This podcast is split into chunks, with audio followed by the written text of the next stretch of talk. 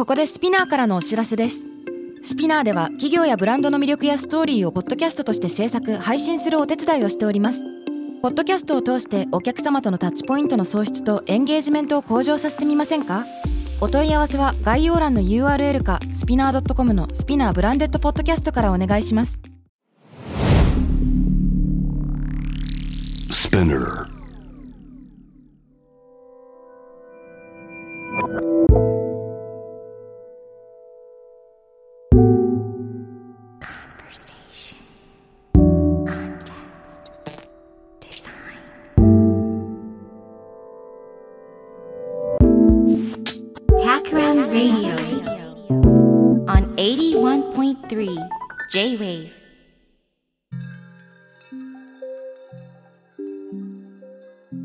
渡邉康太郎がナビゲートしている J-Wave Takram Radio。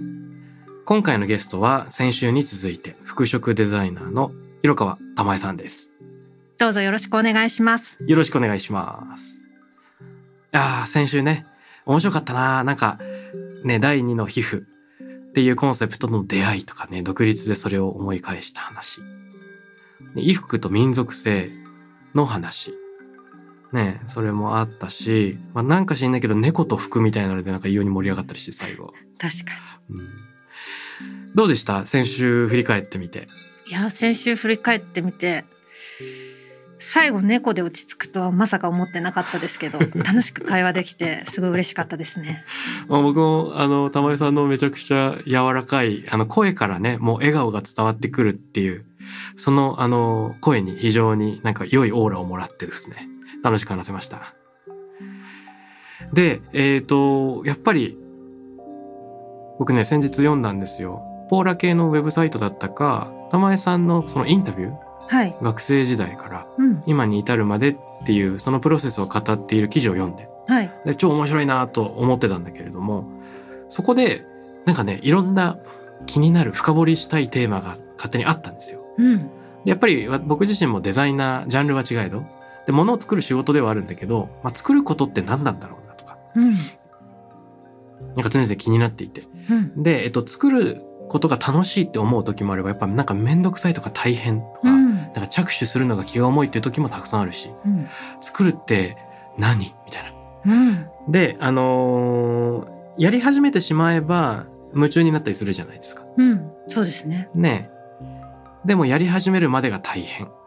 うん。なんかこの辺の、その、作ることとか夢中になることっていうのの、玉江さんから見た世界をちょっと聞いてみたいなと思ったんです。はい。で、ちょっとなんか超具体的な話からで言うと、はい。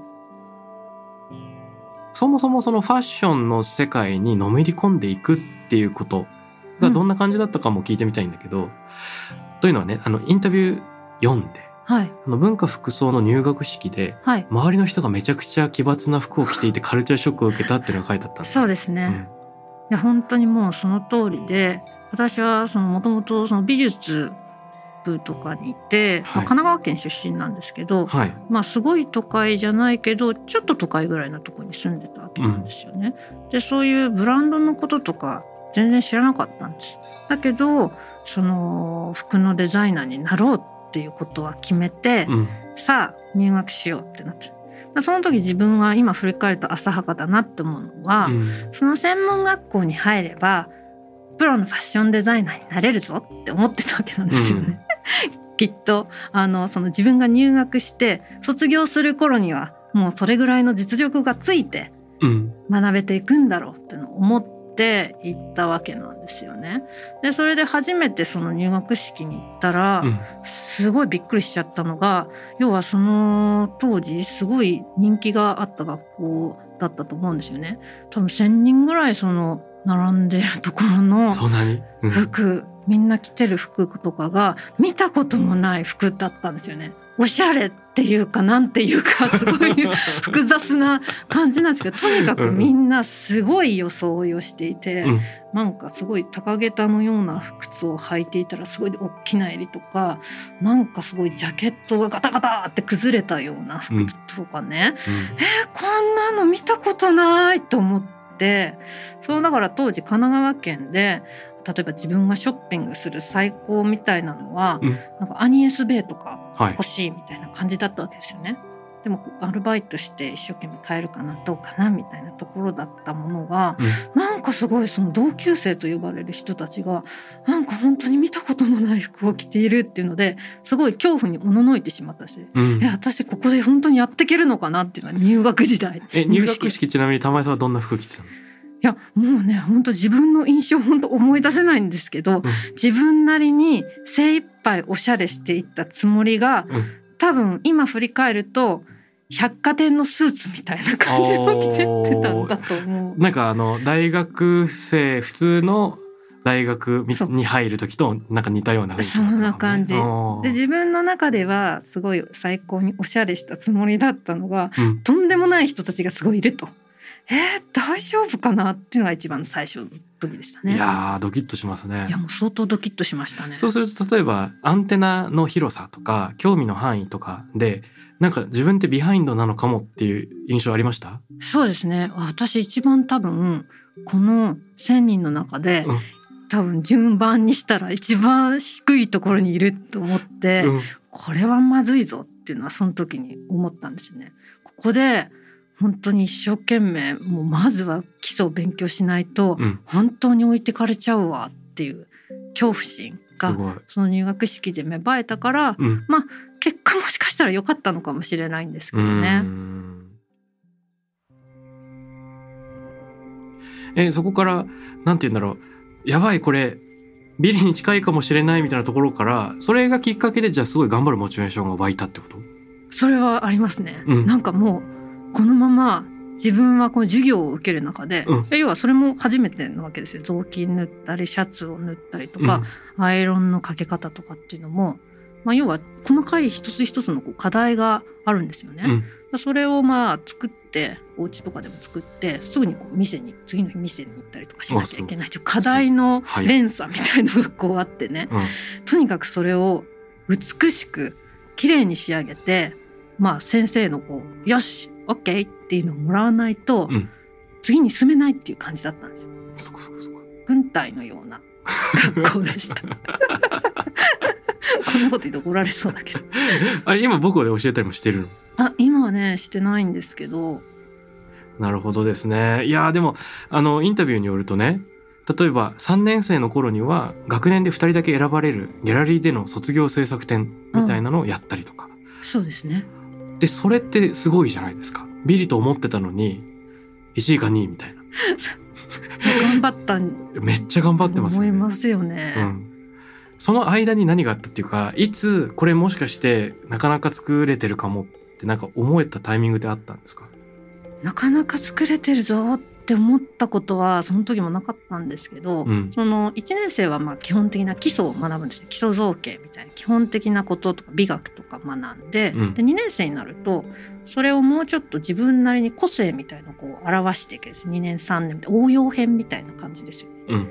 1年でしっかり学んだきなんかジャケットシャツワンピースみたいのを2年生ではじゃあどんな形にするのとか、うん。もうちょっとデザインに近くあの深く入っていける、うんことができるんですけど私はその学生時代2年生の時にその三宅一生さんがその総演賞というコンペの審査員をやってられてはい。それにこうすごく応募したりとか、うん。三宅一生さんの他にも何人かのプロのデザイナーの方がいらっしゃって越野純子さんとかそういうプロのデザイナーの方にあの自分の作ったものをこう見ていただいて、うんその評価をしてもらえるっていうタイミングがいくつかあって。うんまあ、大概コテンパンに言われるんですけどはい だけどそういうのがなんかすごい自分の中でモチベーションになったりとかってもうちょっとこうあ自分まだできてないから頑張らなきゃなっていうのをこうちょっとずつステップアップしてったっていう感じですかね。決してできてる感じではなかったような気がします。そうなんだでもね人一倍努力したからこその成果だとは思うんでね。なんかその努力のレベル感っていうのが他の人ともしかしたら1段階2段階違うのかなってもう一個思ったのはあのその後就職されてで独立前に自分のブランドのその7シーズン分くらいのデザインを事前にこう構想していたみたいな話を読んで7シーズン多くないと思って。ものすごい物量じゃないですか。まあ3年ちょっとぐらいの感じ、はい、だからこう要は独立したら多分いろいろ一人でやらなきゃいけないことが増えるし、うん、まあ、デザインについてはあらかじめおおむね計画しとかないとなんかすぐにダメになっちゃうと思ったんですよね。うんうん。だからその会社終わって家に帰ってそのもし自分がそのブランドを作ったらじゃあどういうブランドにするかの構想を絵に描いてったっていうのをやってたんですよね。うん、そっか。でも何て言うんですか？1シーズン目2シーズン目くらいまでだったらなんとなくイメージできるけどもう年をまたいで作りためるってものすごく根気がいる、うん、ねあの執着心とやっぱり辛くなってくるじゃないですか一人で作業してると。そうですよね。どんどん突破していって3年分ってすごいことだなと思うんだけど。そうですね。でもその時はその3年分だからとかってあんまり深くやっぱり考えてない。深く考えない特徴がもしかしたらあるのかもしれないですね。ほうほうほう。だからとにかくこうやってやらなきゃみたいなのが先に頭の中にあって、うん、まあ、その計画を持ってそれを実行すれば、うん、よりスムーズにそのブランドの運営ができるだろうみたいな。勝手な思いがこう先に芽生えてるみたいな感じなのかな。でやっぱりその手を動かすことが大好きっていうのはあるんでしょうか？そうですね。手を動かすのも好きですし、まあ、絵を描いたりするのも好きですし、うん、何か作ったりするのも好きですね。そっかそっか。じゃあ考えながら作ってっていうのはやっぱりすごい自然なんですね。たくさんなんか新しいものを生み出していくことというか。そうですね。なんかこうデザインのインスピレーションってやっぱりこう日常に転がってると思うんですよね。うん、なんか自分たちがこう何気なくこう生きてこうまあ生活して、まあ、ご飯食べたり電車に乗ったりしてとか道をこう歩いてる中でとかっていう時に、うん。デザインのインスピレーションっていっぱいこの世に落ちてると思うんですね、うん、それをこう発見する目があるかどうかみたいな、うん、気づける自分がいるかどうかみたいな。なんかそういうところなのかなと思うんで。なるほどね。言われてみればそうだ。だから先週の後半の話にちょっと近づくんですけどあの皮膚に触れ続けていると皮膚はそれを忘れてしまうじゃないけど、うん、その触れているものにこそ目を向けるような目線を持つと毎日の電車が突然違った体験インスピレーションの源にさえ見えてくるっていうようなことがあるかも。うん、そうですね。その普段デザインのインスピレーションで結構これは大事みたいなのってありますか？まあ食なのか旅行なのかなんかそういった美的体験玉井さんのものづくりを支えるようなもの。そうですね。まああらゆる美しいものに触れてないといけないっていうのは、うん、まあ、学生時代に思ったことっていうか、うん、まあ要は厳しい先生がいらして、うん、先生にバシッてこう言われるんです入学早々にあなたたちここに入学してそのままデザイナーになれると思ったら大間違いみたいいな、要はデザイナーっていうのはすごい忙しいっていうのを最初に言われてえでもなんでって思うじゃないですか。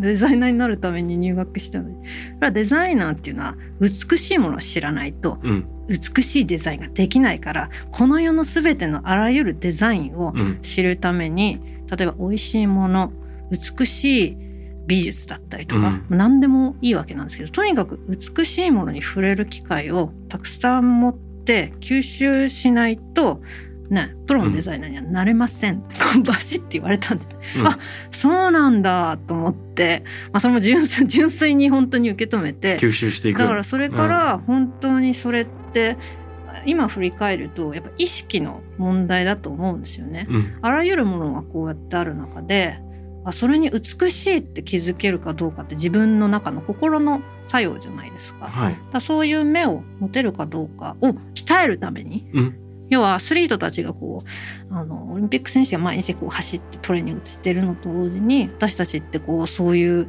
美を養う五感を養うトレーニングをしなきゃいけないですよね。うん、それがいつも日常的にやってないといけないから、っていうのを楽しみながらやってるっていう感じです。ね、旅行したり美味しいものを食べたりしましたよね。うん、ね共にね美味しいものを食べるセッションも複数回やったし。ね。IFS 未来犬の旅行なんかもあったようなそうですね。フィールドトリップ箱根の方に行きましたね。行きましたよね。だからああいうのもすごい大事だと思うんですね。自然から得られるそういうインスピレーションだったりとか、あるいはこう街中で得られるインスピレーションだったりとか。なんかあの記録する術記憶する術みたいなのってどうしてるんですか、記憶か。実は記憶力がすごいなくてですね。本当に困ったなって感じなんですけど、うん。でも忘れちゃうこともあるんですけどすごく覚えてることもあるんですよ、逆に言うと、んん。だからそれがこう自分の中で何なのかっていうのはちょっとまだ解明できてないんですけども、うん。おそらく自分がコーヒーのフィルターみたいにこうなっててそういう要素がこういろいろこうフィルターを通ってこう出てきた時に、うん。その中に残ってるものがうん。自分なんだと思って。だからあえて忘れちゃったものに関してはもうもはや追求してないというか難しいんですけど、なるほどね。あでも忘れたものが思い返されることもあってあるある。でそれがきっとそのあいつかプロになったら第二の皮膚を作らなきゃみたいなのも似てるのかもしれないけど。だからそういうのは多分自分の中の引き出しみたいのがこういくつか収納庫があって大切にこうしまわれてたりとかうん。してるものとだからそうでない落ちちゃってるものとかっていうのも逆にあるのかなっていうのはすごいかも。かも思ったんですよ。あのねもう9月に入ってるから2022年も3分の2が過ぎうん、12分の9だからもう4分の3が終わろうとしているみたいな時代なんでけど、ですすね。お 恐ろしい。恐ろしい。2022年の今のところの中でこの美的体験グッときたなみたいな記憶ってあります？この美的体験グッときた体験何かあったかな？2022いろいろやったんですけどね。振り返れば美的体験か考えちゃった。孝太郎さんは？えっとね今パッと思いついたのは2つあるんだけど、うん。先日、えー休暇でちょっと軽井沢行ったんですよ。うん。で友人たちと結構山の上の方の、うん。まあ、別荘でうん。屋上で寝転がったの。うん。で涼しくてよかったんだけどうん。あの曇りがちなんだけどファーって空が開けた瞬間でうん。星が見えたんですね。でその時にさやっぱり知ってる星があるじゃないですか。うん。夏の大三角形でも何でもいいんだけど。で明るい星って結局田舎でも見えるけど都会でも見えるからうんうん。その山に行った時見える星空の感動って暗い星が見えるかどうかでしょ？うんうん。で僕この当たり前の事実にめっちゃグッときたんですよ。うんうんうん。そのなんか星っていうのが明るい星みたいなのがあのメタファーとしてね、うん。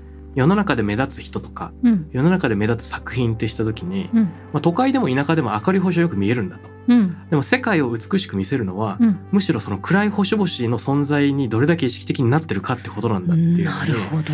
なんかガーンときちゃって、うん、俺暗い星好きみたい ポエティックだな。うん、でもその通りですね。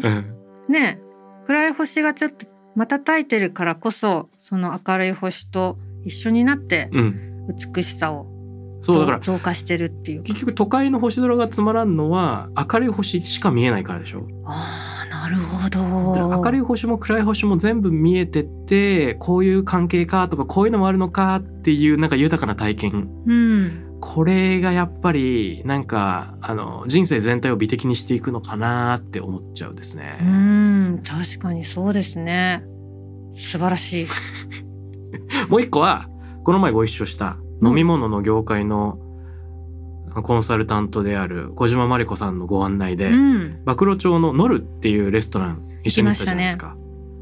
ね。えあの時に伺ってもちろんお食事も素敵だったんだけれどもまあその時は我々4人だけのディナーで。で一皿一皿にものすごく丁寧にあの飲み物のペアリングをしてくれてうん。ワインだったり日本酒だったりね。あのなんというかこれ面白いなと思ったんですよ。料理っていうのってクリエーションじゃん。うん。素材があってそれをどんな手仕事で丁寧に作るかっていう。うん。で一方でお酒ってのはうん。キュレーションですよね。うん。そのソムリエの人が自ら作り出してるわけではない。うんあくまで選んでいる、うんうん。でもその選び方組み合わせ方の中になんか美学があって、うん。その場でしか得られないものを作ってる。うん。確かに。だからなんか01っぽく見えるものと、うん。リミックスに見えるものっていうのが合わさって、うん。やばい体験を作るっていうのもなんかすごい象徴的だなと思うんだよね。あー確かに言われてみればその通りですね。うん、そうですね。そのものだけではなくてそのものをきちんと紹介して合わせて食事に合わせて出してくれるってことでその体験が増幅するっていうかこう。そうなんだよね。だからなんかあの01でものを生み出すっぽい、まあ、そう見えることばかりに我々は目を奪われてんだけど、うん。さなんか良いものを良い場面で紹介することだけで超クリエイティブっていうのはあるのでは？うん。って気もする。なるほど。確かにその通りかもしれない。そういえば私思い出したんですけどこの間ね夏休みで島根県に行ってきたんですよ。私あの神奈川県育ち神奈川なんですけど、うん。母方の実家が島根で、うん。割と島根ゆかりのが 縁があってね遊びに行くのも結構好きで,、うん。で今回はそのまあ出雲大社から入って出雲の方から入って石見の方にこう抜けてく、うん。まあ、島根を横断するような旅をしたんですけど、まあ、最終地点のその石見銀山エリアみたいなうん。ところあのね島根ってねすごいびっくりするのがすごい美しい街並みが今もなお残ってるんですよね。うん。要は石見焼きっていう赤い瓦屋根の屋根でみんなできていてそういう赤い瓦屋根のお家がすごくこう並んでいる、はい。日本の美しい原風景が見られるなっていうのは一つ大きな感動をして、うん。あなんかこういう風景ってなかなかその都会に住んでると巡り会えないじゃないですか。うん。でそういうあの一つのその風景が残ってるっていうことがまず素晴らしいなって思ったこととでそれをなんで石見銀山の方に行ったかっていうと石見神楽っていうあの日本古来の神楽を見に行こうと思って、はい。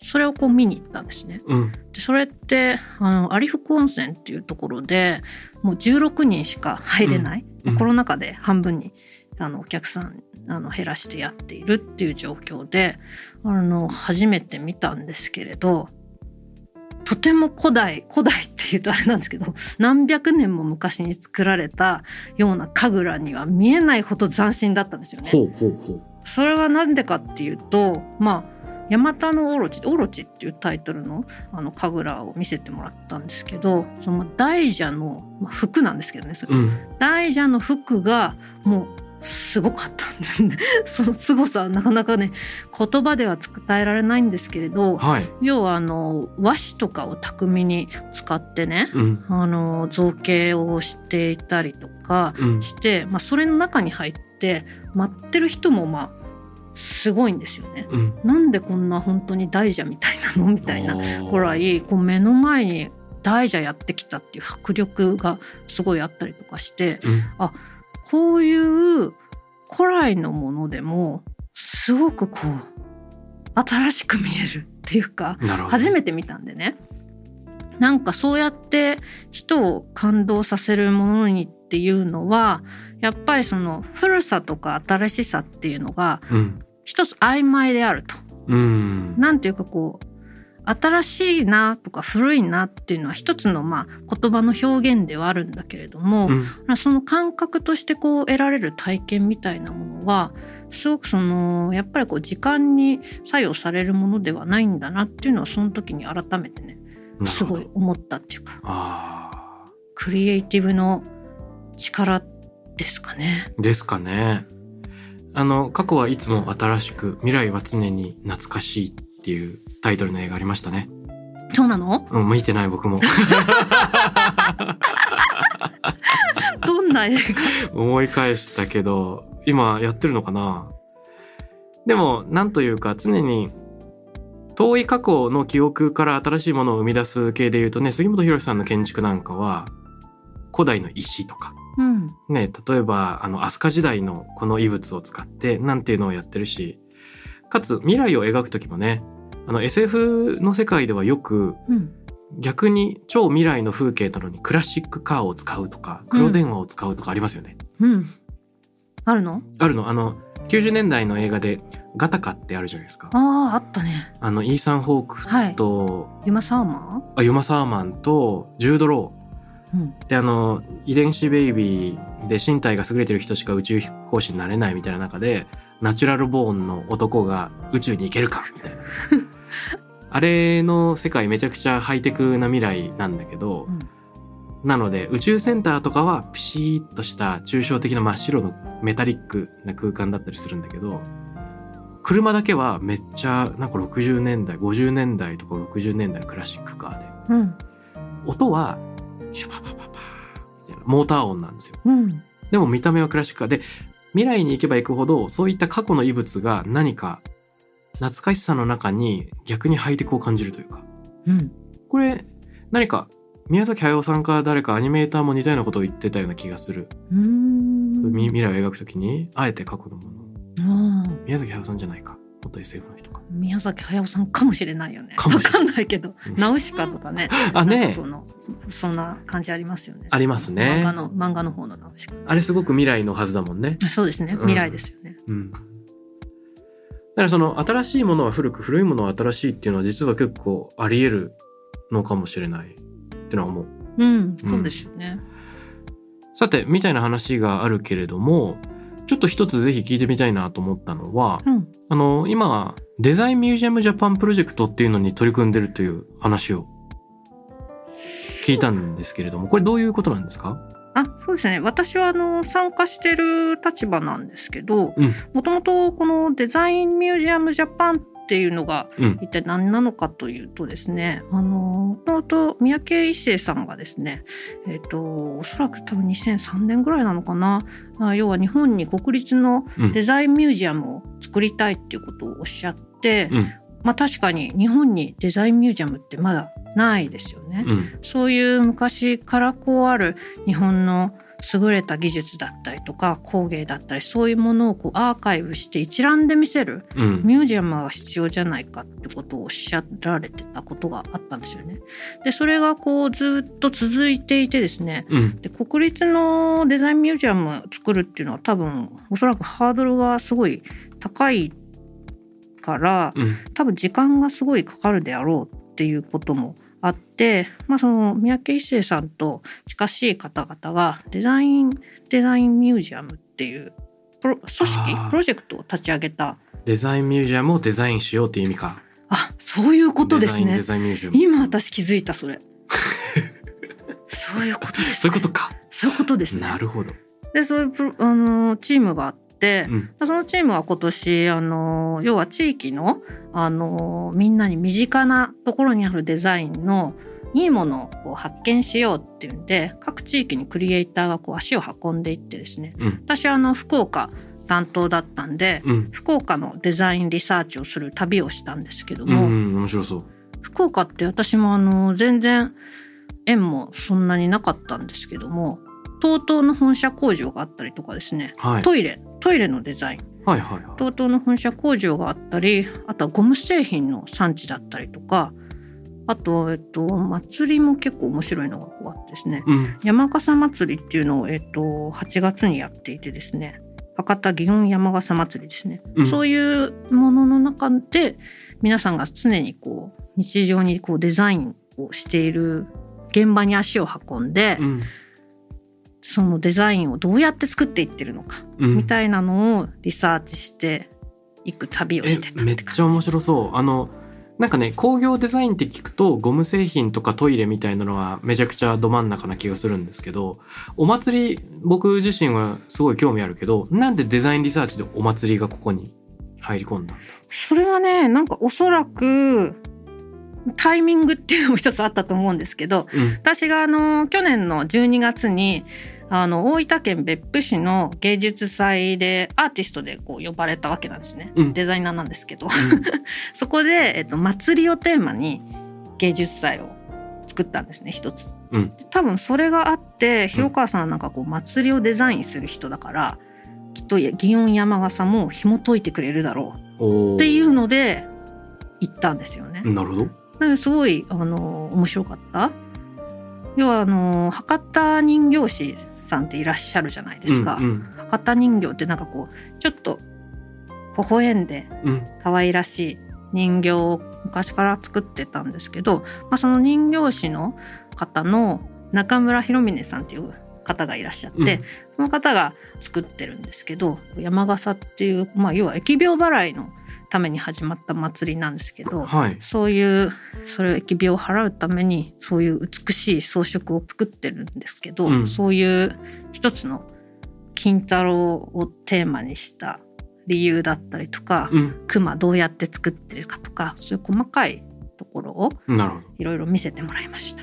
あ、中村さんもしかしたら僕以前トークイベントでご一緒したかも。あ本当ですか、うんもう本当にね現代の博多人形師っていうか進化した博多人形師なんですよね。ねえ、面白い。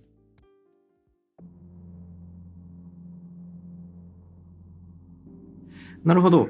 あの、ここでのデザインっていうのは、心地よく定義が広そうなんですけど、うんまあでもデザインミュージアムって言った時に工業製品から文化伝統工芸までいろいろ入ってくる余地があるからなんか面白いリサーチなんだろうなと想像するんですけど。そうですねまあ多分一つこのプロジェクトで言えるのは、まあ、デザインって一つなんだろうっていうのあるじゃないですか。うん。まあ、デザインって本当に自分たちの身近にこうやって常にあるものでこう紙コップ一つとかこうペットボトル一つとっても何もかも全てがデザインでできてると。うんこ。の世にあるまあものっていうのが自然物かあるいは人造物しかないので人造物の全てはうん。全部デザインされてるはずなんですよね。うん。でそうやって考えると身の回りにあるこうマイクとかうん。こういう伸びてる管だったりとかそういうものもこれってどういう思考で誰がデザインしたかわからないですよ。うんけど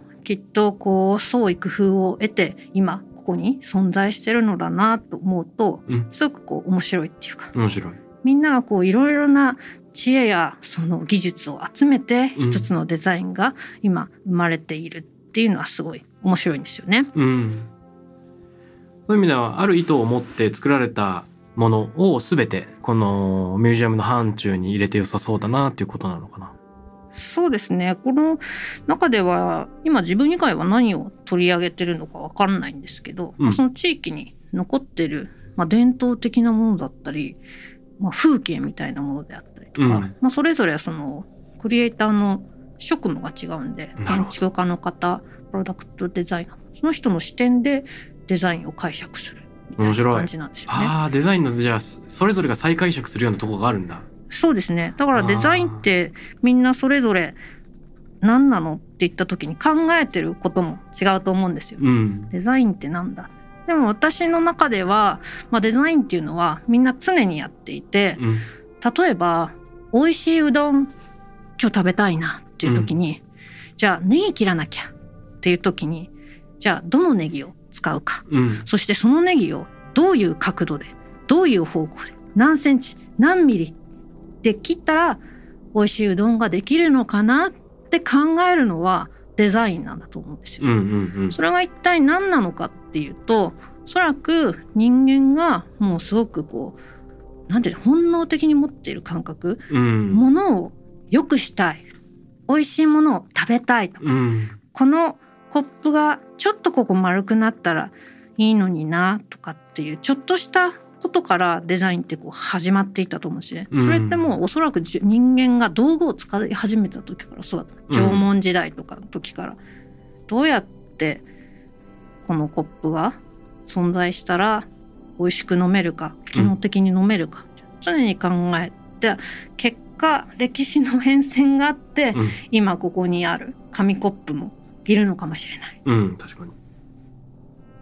なるほど。じゃあ、あらゆる人が日常行為の中でデザインっていうのを行っているはずで、うん、その種を探すようなリサーチでもあった。そうですね。うん。だからまあこれは本当にいろいろなスプロフェッショナルなスペシャリストが関わってたのでうん。それはすごかったんですけどうん。例えば TOTO のトイレとかねトイレとかもう本当いつもお世話になってるじゃないですか。うんうん。でも間近でしっかり見ることとかないじゃないですか。あれって陶器でできてるんですよなんと。そうですよね。知ってました 知ってるよ。で陶器でできててね あの作り方がすごいのが、うん。コップとかあるじゃん陶芸のね。全くあれと同じ仕組みでできてて、うん。要は巨大なお椀みたいなもので要は縮むわけ。うん。縮焼くと。縮率があるから焼くとうんうん。出てきた時にその縮まってるから、うん。その縮みを上下計算して、うん。あの形になってるんですって言われて、うん。え？ってじゃあ正確に言うと全部一緒じゃないんですか？って聞いたら違いますって言っててあそうなんだと思って私はねうん目から鱗がポロッと落ちてで全部職人が磨いたりとかしてんですよ。大きな器を作ってるの。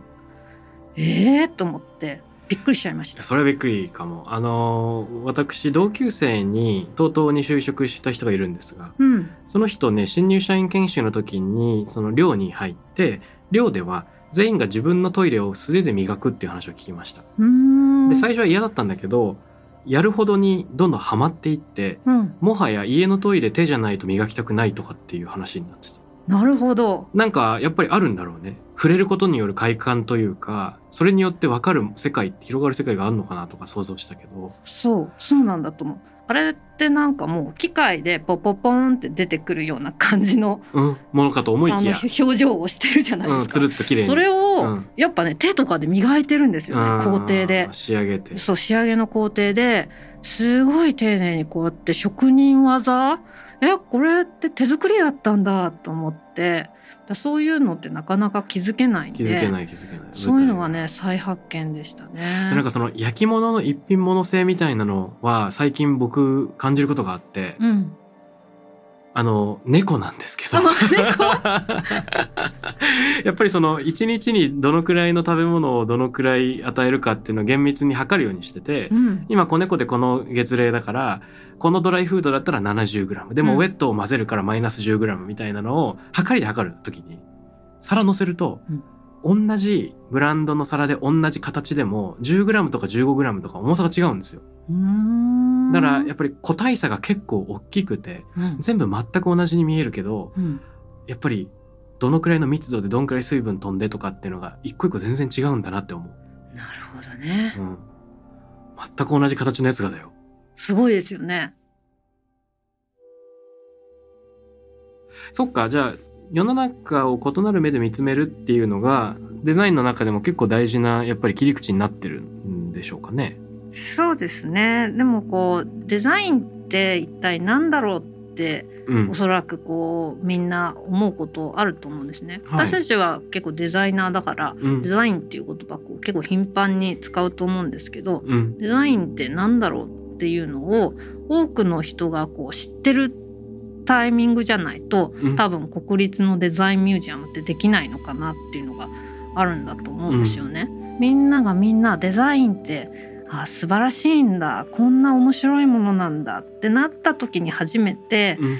そういうデザインミュージアムが実現できるかなってなるからそのプロセスとしてこのデザインミュージアムジャパンっていうのはそういった日常的な身の回りにあるデザインっていうのをこれで言うと、あの博多祇園山笠祭りのデザインっていうのは一体誰がどうやってどういう思考方法でうん。これを具体的に作ったのかっていうのをこう解体してこう見せると、うん。あこういうふうにデザインができてるのかっていうのを理解するうん。チャンスっていうになるというか。面白いな。そういう意味ではデザインと一言で言った時に単に生活とか工業だけじゃなくて歴史文化とか我々の社会。うん。もしかしたら政治なんかにもつながってくるしもちろんバイオミミクリーとかね生態系とか関係するから自然科学と密接だしとか、まあ、いろんな世の中の面白い出来事にあの接続していきますよね。そうですよね。だからデザインっていうのはこう人と人を結びつけるし社会と人を結びつけるしこう、うんいろんなものを複雑にこう結ぶ役割もあるんですよね。うん。だから私たちのその身の回りにあるデザインにこう目を向けてみると、うん。いろんな人のまあ創意工夫があってそうやって私たちのこう社会を、うん。あの楽しく豊かにこう導いてくれる、うん。大切なものだなっていうのはすごい思いましたけど。なるほど。それは本当にそうだろう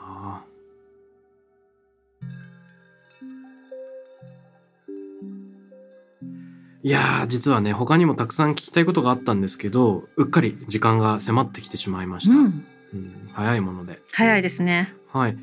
でちょっといくつか実は聞いてみたいことがあってうん、この番組は実はリスナーの方がはい。「ハッシュタグタクラム813」で感想とかコメントとかね質問とか寄せてくれるんですよ、うん、であのゲストの方からは毎回リスナーへの投げかけ問いかけをうん。もらってるんです。うんなんであの広川さんからもリスナーの方への問いかけ今考えてることとか、リスナーと一緒に考えたいこととかいただきたいんですがいかがでしょう？そうですね。あの先ほどお話ししたみたいにまあうどん一つとってもうん。その皆さんデザインを常にしている。うん。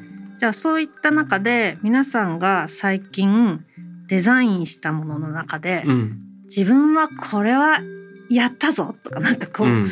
ちょっといいなって思えたことを教えてほしいなと思いました。いやーそれいいな。ーなんかこうちょっと小さな達成感というかね。うん。うん。玉井さんどうですか？自分この絵なんかうまくできたなっていうのはなんか最近あったかな？なんかありました？そうだな。デザインして。壁。日常的にね、日常的だと壁にコンセントのケーブルを沿わせるためにうん、あの丁寧にコンあのケーブルカバーを施工したよとか。確かに、それただあの既製品買っただけなんだけどね。うん、適当な長さに切ってちゃんと裏の両面テープを剥離してとか、まあ、完全にインただインストラクションに従ってるだけかそれだと。もうちょっと踏み込みが欲しいな。でもね料理はたまにやるんです。うん、でこの前表参道のガルエデンっていうお店でものすごく美味しいタコのパスタを食べたの。うん、なんかタコのラグーみたいな感じでうん。タリアテッレなんですけどねきしめんみたいな。うん、あまりに美味しかったから。うん、すいません。お会計の時にもうあまりに美味しくてどうにか家で似たものを作ってみたいんですけどこれどんなソースなんですかって聞いたら、あの奥からシェフの方が出てきてくれてうん、「これね」とか言って。秘密はタコをものすごく細かく切ること。それから隠し味にナンプラーをちょっとだけ入れることですとか言って。なるほど。そしたら帰り際にシェフのあの奥さんだっていう方が出てきてくれてさなんか結構長話になったんです。うん、お店の外で送り出してくれる時に結構10分くらい話すみたいな。うん、なんかあのお店の人にどうやって作るのって聞くのって一見失礼にも思えたんだけど、うんうん。最後の客だしちょっといいかなみたいな感じで聞いてみたらなんかそれがご縁で会話の糸口ができるっていうのも含めてすごい楽しくて。ああ、いいですね。で作ったんですよ。作ってみた？で。正直元の味忘れちゃった 時間が経って。ありますよね、そういうことって。でなんかそれなりに美味しくなったです、それなりに美味しかったら成功じゃないですか。だうん、からそういう料理も工程を考えますよね。どれから切って、どう茹でて、考える。どういう何分で茹でたらいいのかなとか。で洗い物を最小限にしてとかね。そう、うん。そういうのって全て設計じゃないですか。そうですね。ね、だからデザインなんだなっていうのすごい思うんですけど自分何やったかなってなるとやっぱりちょっと似たような話になっちゃうんですけどこの間日曜日にだからウッドデッキを掃除したんですよね。はいそのウッドデッキをが要はちょっと泥だらけになっちゃっててどうやったら元通りに綺麗になるかなみたいうんなことを考えるわけですよね。はい、でそうした時にじゃあまずどういう工程でやっていこうかってまあ上に乗っているものを全部どかします。うん。当たり前だけど、うん、やるよね。そして、まあ、泥がついているからまず水をかけてうん。デッキブラシで磨いた方がいいだろうという工程が出てきますね。磨いた後には拭いた方がいいですよね。もちろん。泥をね。ほ拭いてそして乾燥させる。ううん。で綺麗になりました。そう。だけど、そこで足りなかったのがちょっとねやっぱウッドデッキって外に出てるからちょっとねこうムラっていうかこう乾いた時に木の芽がもう出てるんだけど、うん。若干のこうちょっとこうムラが出たわけね。物を置いてあったところとかがうん。こうどかどけるとちょっとこうムラっていうかシミみたいになってるところがあってそれはちょっともう治らないなっていうんでもうこの上からああの保護塗料を塗ろうと思ってはいアマゾンで発注したところで終わりました。お まだ達成してない。まあ、もう一回洗わなきゃね もう一回やんなきゃいけないもう。一回やんなきゃ一からその工程をやって最後、うんあの塗料保護塗料を塗って完成ですよ。ああそしたら達成感が初めて出るかもしれない。じゃあこう収録してる今もまだデザインプロセスの最中にあるってことですねそうですね。その通りです。完成が楽しみです そう。玉井さんから何か最後お知らせありますか？はい。えっ、と NHK で展開中のデザインミュージアムプロジェクトに参加したって先ほどお話ししたんですけれども、うん。まあ、福岡のデザインをリサーチして、うん。えっ、と博多祇園山笠祭りっていうのをこう番組で紹介したんですけれどもその博多祇園山笠祭りのデザインをうん。解体してというか、解体してっていうかこうどういうふうにうん。それがデザインされてるのかなどういうふうにものづくりがされてるのかなっていう展示が、えっと、2023年4月からサンパウロロサンゼルスロンドンのジャパンハウスで開催する予定になってますね。ちょっと先なんですけど。うん。なるほど。じゃあ世界巡回だ。世界巡回。まあ日本の良いものうん。あの優れたデザインのものを、はい。まあ、それはあの福岡だけじゃなくて山形とか山梨とかいくつかの地域のものがうん。全部て一覧で展覧されるあのものなんですけどそういう日本の良いもの良いデザインって何だろうっていうのも含めて、うん。そういう紹介をするような企画になっています。なるほど。いやこれ楽しみですね。ねえ他のクリエイターがどういう視点でデザインを解釈してリサーチして何が飾られるとかとかって私も分かってないのでそっか、初めて分かる。う それはちょっと楽しみなんですけどね。ん、素。晴らしいあれ磯崎新さんの「空間へ」っていう本だったかな？なんていう本か忘れちゃったあ見立ての手法だ。うん。っていうのでこれも何か万博用にやったのか分かんないんだけどやっぱり日本の伝統的なものを建築家が読み解くとっていうのをうん。磯崎さんとか松岡聖吾さんとかいろんな人がコラボレーションしてビジュアルに言語的にまとめた記録が本になってるんですけどそれを思い返しました。うんやっぱり日本のもの日本人が一番知らないみたいなとこあるからうん。改めてそういうシーンで僕もぜひ見てみたい。ね見に来てください。ね。えいやーということで2週間にわたって服飾デザイナーの廣川玉枝さんにお越しいただいてはい。いろいろ楽しい話ができました。どうもありがとうございます。ありがとうございます。 Takram Radio に関するメッセージや感想は、ツイッターから、ハッシュタグ、タクラム813をつけてつぶやいてください。t-a-k-r-a-m813 です。また、僕、渡辺幸太郎への質問や相談などは、ツイッターのダイレクトメッセージからも受け付けています。番組オフィシャルアカウント、アットマーク、タクラム813をフォローして送ってください。